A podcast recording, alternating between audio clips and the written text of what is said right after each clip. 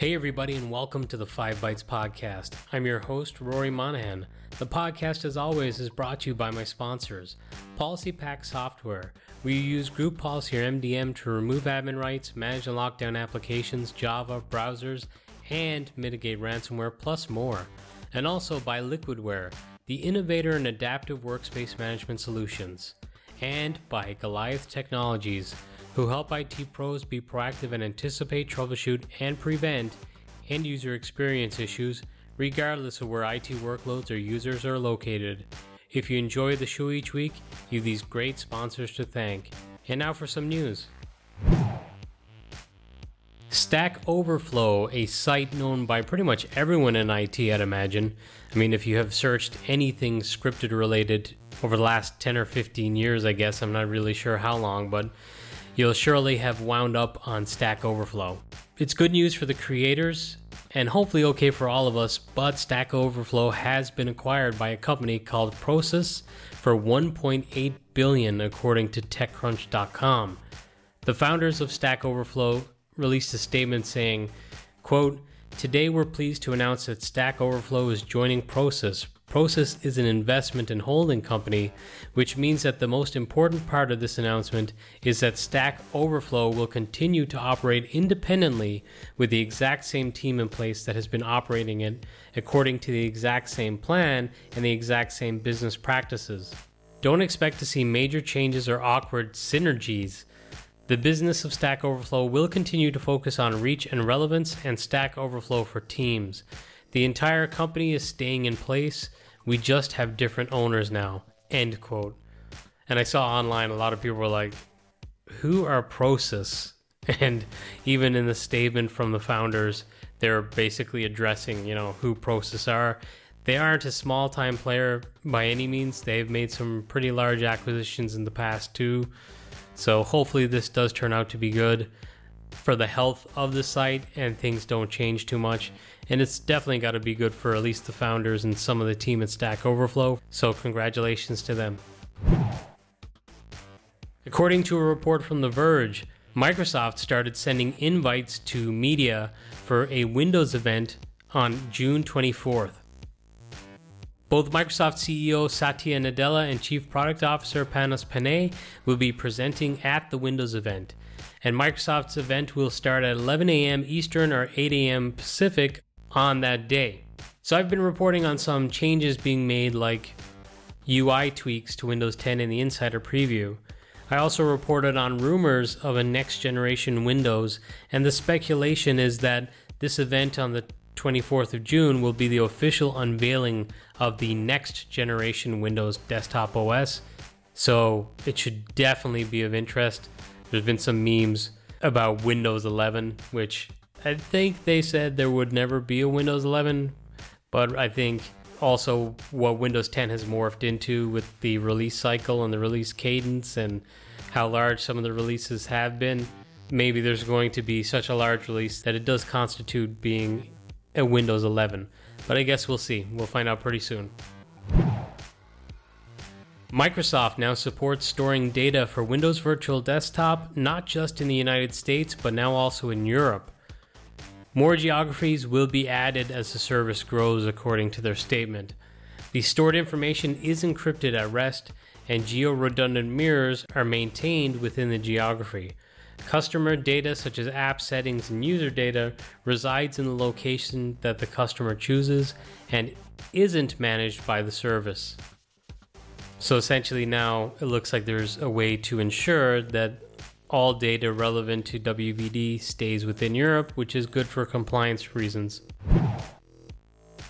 Bloomberg had an interesting article about a trend of employees quitting instead of returning to work in the office.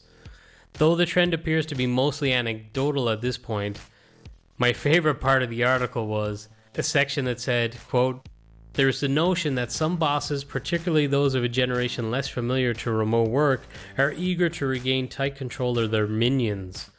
They feel like we're not working if they can't see us.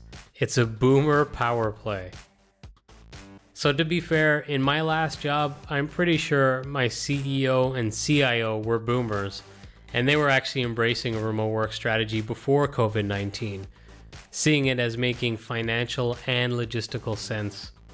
It's possible it's a generational thing. Frankly, I think some of the people who worked at that company that I'm talking about in middle management were Gen X. They seem to be the ones who struggled with giving up control and visibility more so than the executives, at least at that time.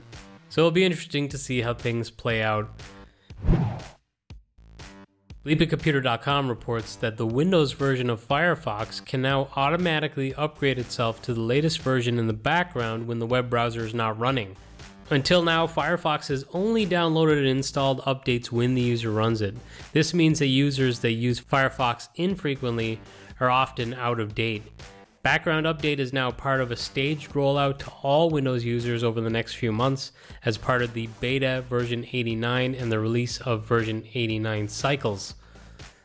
This service is designed to allow updates to be installed without requiring the user to click yes in the UAC prompts too. And apparently at this time the feature is not planned for macOS and Linux.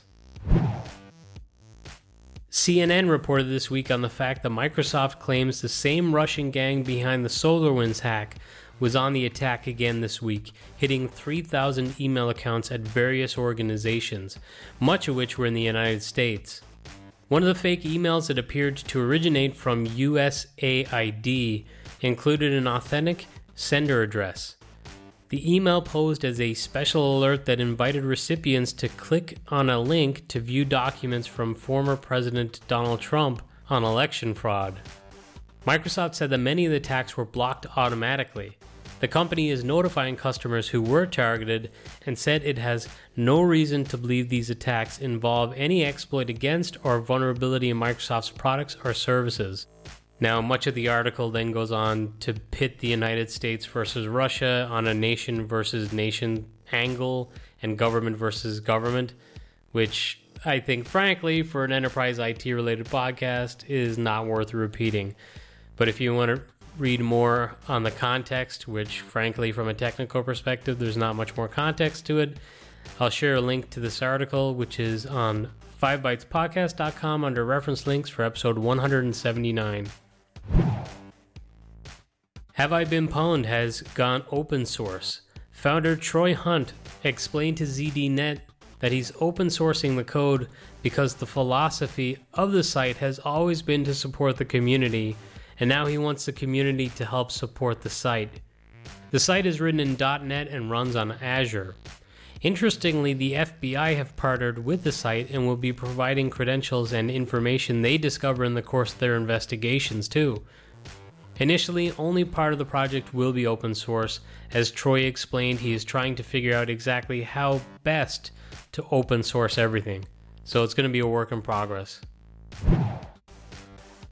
HPE Systems Insight Manager has a new hotfix available now to address a zero day vulnerability first disclosed in December.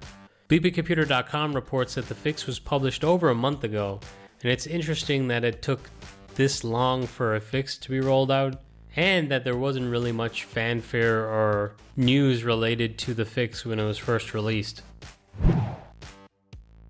This week, Fujifilm have stated that Fujifilm Corporation is currently carrying out an investigation into possible unauthorized access to its servers from outside of the company. And as part of the investigation, the network is partially shut down and disconnected from external correspondence. They said that they want to state that they understand as of now and the measures that the company has taken. They stated that in the late evening of June 1st, they became aware of the possibility of a ransomware attack, and as a result, they've taken measures to suspend all affected systems. They are currently working to determine the extent and the scale of the issue, and apologize to customers and business partners for the inconvenience this has caused. BleepingComputer.com reports that Fujifilm have stated their email and phone systems are down, but the company hasn't disclosed much more detail and the full impact is unknown at the time of this recording. In an absolutely bonkers story, Norton have announced Norton Crypto, a new feature designed to enable customers to safely and easily mine cryptocurrency through its trusted Norton 360 platform. I had to laugh when I said trusted. Not because Norton can't be trusted, just in the context of a story of this new Norton crypto feature. So, from this week, select Norton 360 customers in Norton's early adopter program will be invited to mine for Ethereum, with the coins being stored in a Norton wallet stored in the cloud. Norton Crypto is expected to become available to all Norton 360 customers in the coming weeks. It's such a strange pivot. And a couple of quick hit stories to wrap up the news for this week. First, Windows Server 2022, which has been in preview, is now available on the Evaluation Center for partners and OEMs to carry out validation. Finally, Tim Mangan's excellent TMEditX version 1.5 is now available. It includes added full support for app installer files and installed app installers, added full support for shared package container files and installs, added compression ratios to the package UNC display, added support for signature validation, reorganized package UNC display, updated app installer format for 2008 schema, and more. And now, this episode's scripts, tricks, and tips.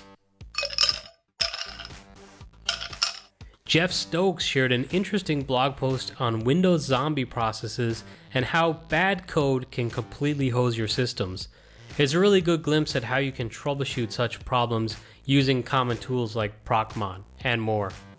Kevin Beaumont has a great thread on some of the challenges and pitfalls that are common when trying to deal with a ransomware attack. It's some really common sense things that I guess if you've never been hit with ransomware, you might not think of. So it's good to review this from the perspective of someone who has dealt with this and take notes and learn from it.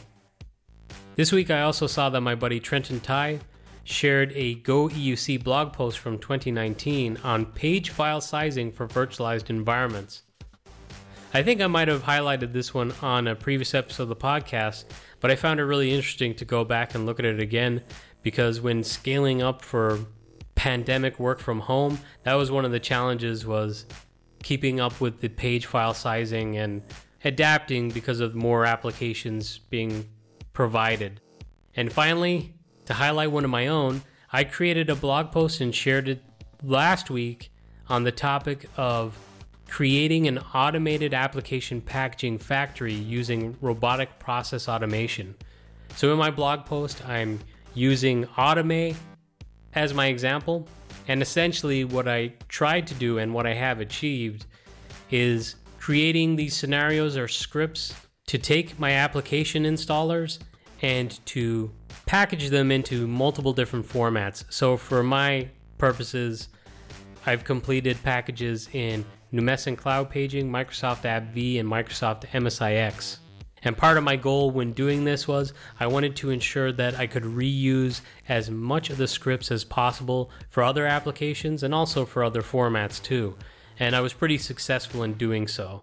So I can take the steps for installing and configuring an application and just plug it into a workflow for cloud paging, for AppV, and for MSIX. And I also could just take a lot of the same steps for each format and reuse them in other formats too. And I think the blog post and also the accompanying demo video explains this better than maybe I can in this brief description. So you can check that out and you can check out links to everything I've mentioned on this week's episode at 5bytespodcast.com under reference links under episode 179. As always, thanks very much for listening, and if you do have the time and you'd like to, please consider leaving a rating or a review on your podcast platform of choice, whether that's Apple Podcasts, SoundCloud, or whatever you use to listen to the show. I'd appreciate it. Thanks again.